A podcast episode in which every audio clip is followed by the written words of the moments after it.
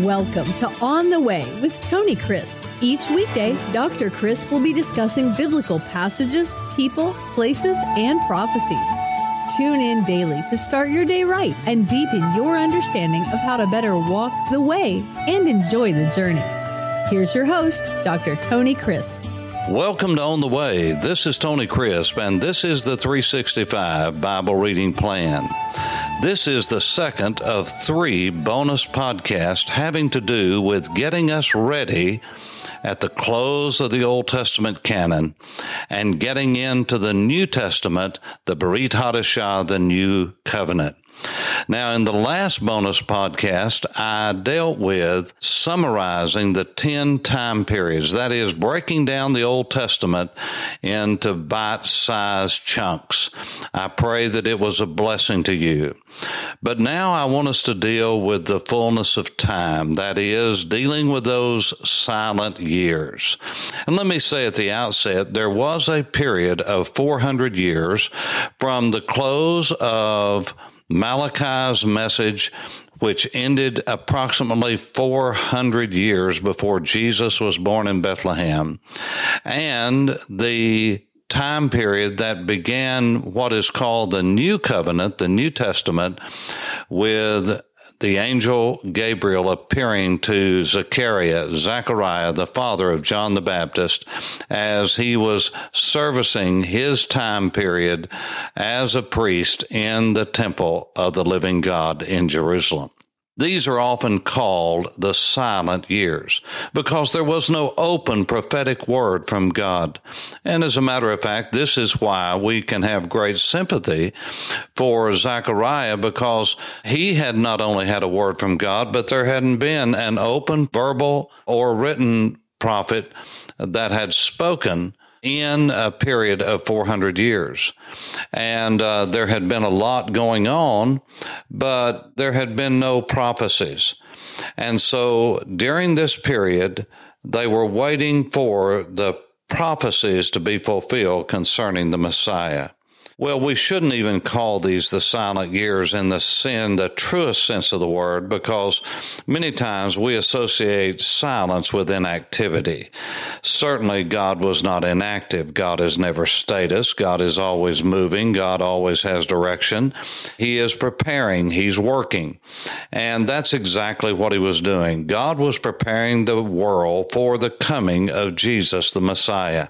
And he did that in several ways that I will highlight and these are only some of the ways that God prepared for the coming of Messiah, his substitutionary death, burial, and resurrection after living a perfect life in obedience to his Father in heaven, ascending to heaven, and the gospel of the Son of God being preached around the world. All of that is called the fullness of time. Galatians 4 4 and 5 says this, But when the fullness of time had come, God sent forth his Son, born of a woman, born under the law, to redeem those who are under the law, that we might receive the adoption as sons. Now think about this. This is an incredible journey that we're about to go on. And so the prophecies were made about when Jesus would come what the Messiah would look like, what he would say, where he'd be born, what they would say about him. All of these prophecies you can download off of my website, tonycrisp.org. You can ask for them. I'll be happy to send them to you if you cannot download them. But I want us to look at ways in which God prepared for the coming of the Son of God.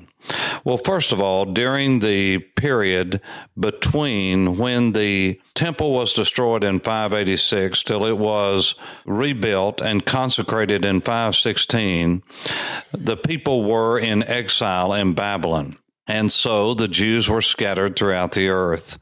And they had no central worship system, and they did not want to forget the instruction of Torah. And so they began to meet in the communities where they lived in, and to assemble. And they began to assemble in houses and they built places, community centers, they would have been called in our day, but they were called Beit Knesset. The house of assembly. And they would uh, remember the instruction, of course, of Torah, what it was like when they lived in Jerusalem. They did not want to forget all the things that God had given to them, had blessed them. They did not want to be separated as families, like had happened under the Assyrian deportation of most of the 10 northern tribes. And so they tried to stay together so they could remember the great feast and festivals and all that God had asked them to do. And so the Beit Knesset was formed, that is, the house of assembly. And everywhere there were Jews on the face of the earth, this custom spread, and the people would start getting together, and they got together on Shabbat, the sacred holy day. The rest of the time they were working, going about the business that was before them, raising their families and so forth. But every Shabbat they met in these houses of assembly called Beit Knesset. Now, this system was formed. It served a great purpose in that day, but it was going to even serve a greater purpose in the days ahead. And as you know, after the Persians, God raised up a man by the name of Alexander, who was the son of the great Macedonian king, King Philip. By the time that Alexander was 15, he had shown his great military genius and prowess. When his father was assassinated, then uh, he took over the army and moved swiftly to destroy anyone that would challenge him. He took over what was then Hellas, which is modern day Greece, and he then set his sights on the east. And so he crossed the Dardanelles, he crossed the Hellespont, he crossed the Bosphorus River that separated two continents, uh, Asia and Europe, and he uh, began to his conquest of the East by conquering what is modern day Turkey, but was all of what was called Asia Minor. And as a matter of fact, in a period of three years, he went all the way to the borders of India and uh, conquered all the way into Egypt and North Africa, all of what is Israel today, all of what is Jordan today, Saudi Arabia today, Iraq today, Persia, all of that he conquered in just a matter of three years. And everywhere that he went and conquered peoples, Alexander was of the belief that uh, the Greek culture, the Greek language, the Greek theater, everything that had to do with with Greece was the best in all of the earth. And so he took his language, he took his culture, he took the theater, he took not only his war machine, but everything that goes with that. And so Koine Greek, common street language Greek, became the common language of the day and the trade language called the lingua franca, and was the way in which people communicated from any language. They learned enough Greek to do commerce, much like what English is in our present day world. No matter where you live, if you're going to do world commerce, you have to be able to communicate in English if you're going to trade with the world because it is the world currency, that is the dollar, the uh, American dollar, and it is the official language of America, which is the world leader and the trade language of the day. And so that's what Greek was. And so the Beit Knesset, which was the Hebrew term and the Hebrew language for these houses of assembly that were everywhere, in Greek, those same places were called synagogas. And we make that English synagogue. So the synagogue system was set up during the Persian period, started with the Babylonians. It was solidified during the Persian period and renamed during the Greek period and really got its foothold in all of the world so that everywhere Jewish people were, and they were everywhere in the Greco Roman world, there were uh, synagogues, and there was one now, uh, world language. Well, as you know, no kingdom except God's kingdom will last forever. And so Alexander died at age 33. Yes, as a young man. He had four primary generals, and those generals divided up the kingdom.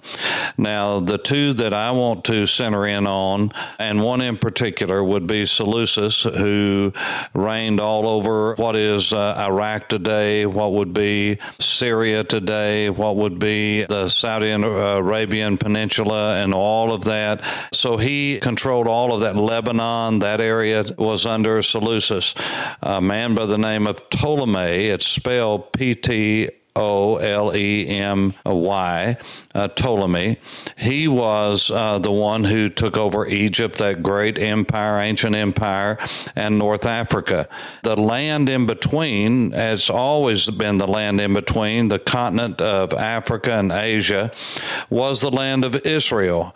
And uh, what was southern Syria, Israel, what would have been that area of the Sinai Peninsula, all of that was the land in between the two continents of Africa and Asia. And it was the land bridge. And so it was fought over. So the Greeks of Seleucus uh, had it part of the time. Then the dynasty of Ptolemy from Egypt would have it part of the time. And so they warred back and forth.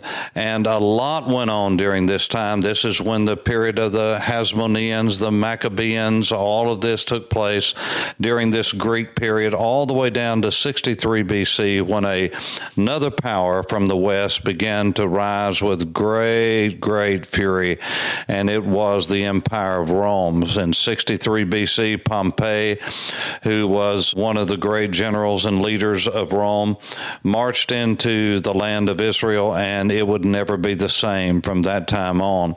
And you can look at your maps and see where the administration of Rome went, but everywhere that Rome went, it was so powerful that it ensured peace wherever they were. They would put down any rebellion. They ruled with an iron fist.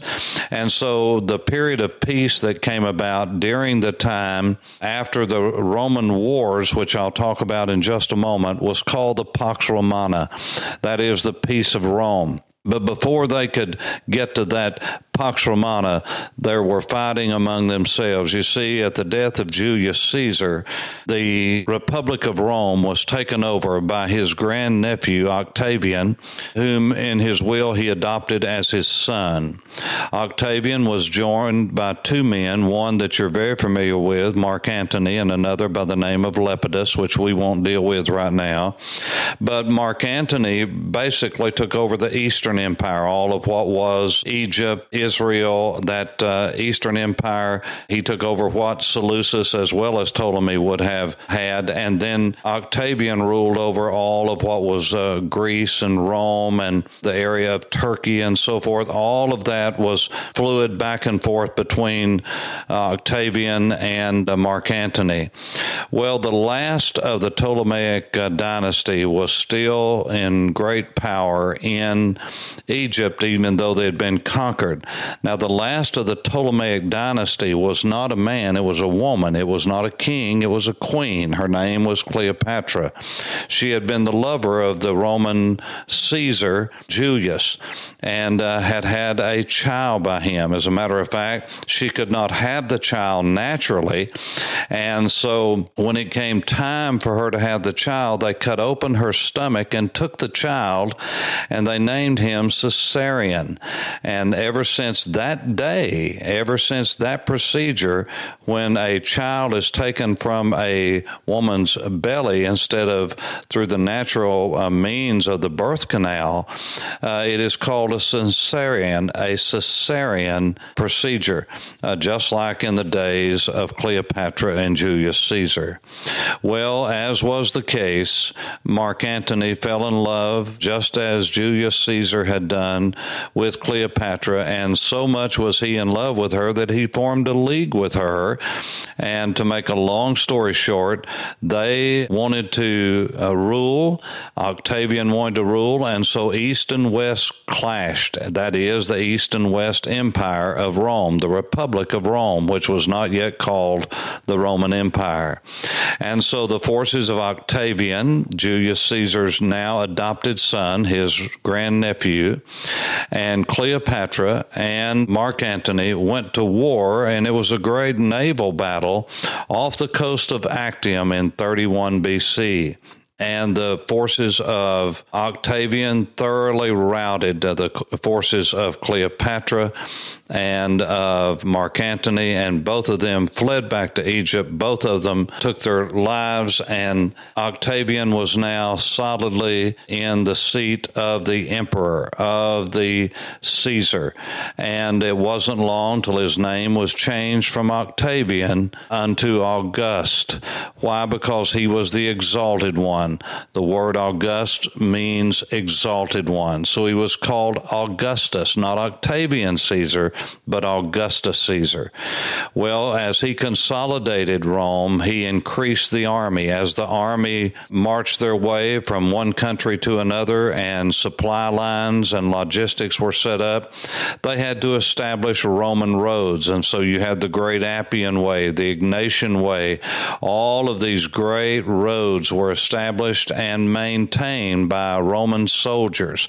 And uh, these roads uh, were so solidly built and engineered that my wife and I, on many occasions in Greece and Italy, Turkey, Israel, we have seen these roads. We've been on these roads. We've stood and walked on these roads. And those roads are still in existence today. And that's how great was the engineering. And uh, this cost a lot of money. When you uh, go in and take over a nation to occupy that nation takes a lot of money.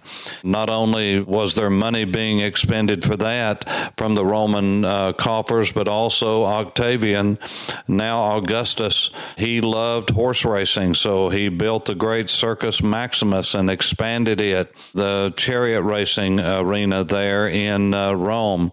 And between uh, the Circus Maximus and the Great Forum, on the Palatine Hill, there were the Aventine Hill, the Palatine Hill, there were other hills, seven hills in Rome upon which it was built. But the Palatine Hill uh, lay between the Forum and the Circus Maximus. And so he built a huge, huge home there. The ruins are still there today. It is massive, more than you could ever imagine. And still to this day, when a large home is built upon a hill, it's called a palace. That was after the great house of Octavian, Augustus, that was built upon the Palatine Hill. It uh, was the first palace as such. And so everywhere that the Roman soldiers went, everywhere that they maintained occupation, it cost money. And everything cost money. His lavish lifestyle, money. To maintain order, money. To support the great army, money. And so Caesar went to the Senate of Rome and said, We must take a census of all the people so that we can tax them. And so, yes, that's what happened. There went out a decree from Caesar Augustus that all the world should be taxed. Now, this taxing was first made when Quirinius was governing Syria, and all went to be taxed, everyone unto his own city.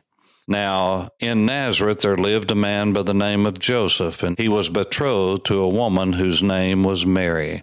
And the days came about that they made their way up out of the city of Nazareth, out of the Galilee into Judea, unto the city of Bethlehem. And the reason was that was their ancestral home, and everyone had to go to his ancestral city, uh, the city of their fathers, so that they could register in the census that they might be taxed according to their family lineage. And so while they went to Bethlehem, the days came to completion when Mary was to have her child. And so Mary brought forth her firstborn son, and she did that while in a stable. She laid her firstborn son in a manger after wrapping him in swaddling clothes. And according to what the angel had said, this son's name was called not Joseph after his father, because you see, Joseph wasn't his father. His father was God himself. And so he was called Yeshua, Yeshua, which means salvation. God saves. And so now you know the story. In the fullness of time, God sent forth his son when the world was ready. When everything was in place, God sent Jesus into the world. And now everywhere after his death, burial, and resurrection, and his ascension to heaven, everywhere that his apostles went, those sent with a message of salvation went. They had wonderful Roman roads to walk on. And every city they went into, there was a Jewish congregation there, once called the House of Assembly, Beit Knesset, now renamed in the Greek language the Synagogos, the synagogue. They had a preaching point. And no one was to bother them from the standpoint of uh, not allowing them to travel freely because there was the peace of Rome. And everyone where they went spoke the Greek language. So now they, being Aramaic speakers, knowing Hebrew and knowing Greek, they could go anywhere in the world and preach the message of Jesus. And that's why the New Testament was written in this language that was the common language of all the world. In the fullness of time. For On the Way, this is Tony Crisp. Thanks for listening to On the Way with Tony Crisp. Tune in every weekday for information on biblical passages, people, places, and prophecies. Fridays are for your questions. Email your questions to questions at tonycrisp.org, then just listen for your question to be answered on Friday's podcast. That's questions at tonycrisp.org. Thanks for listening and have a blessed day on the way.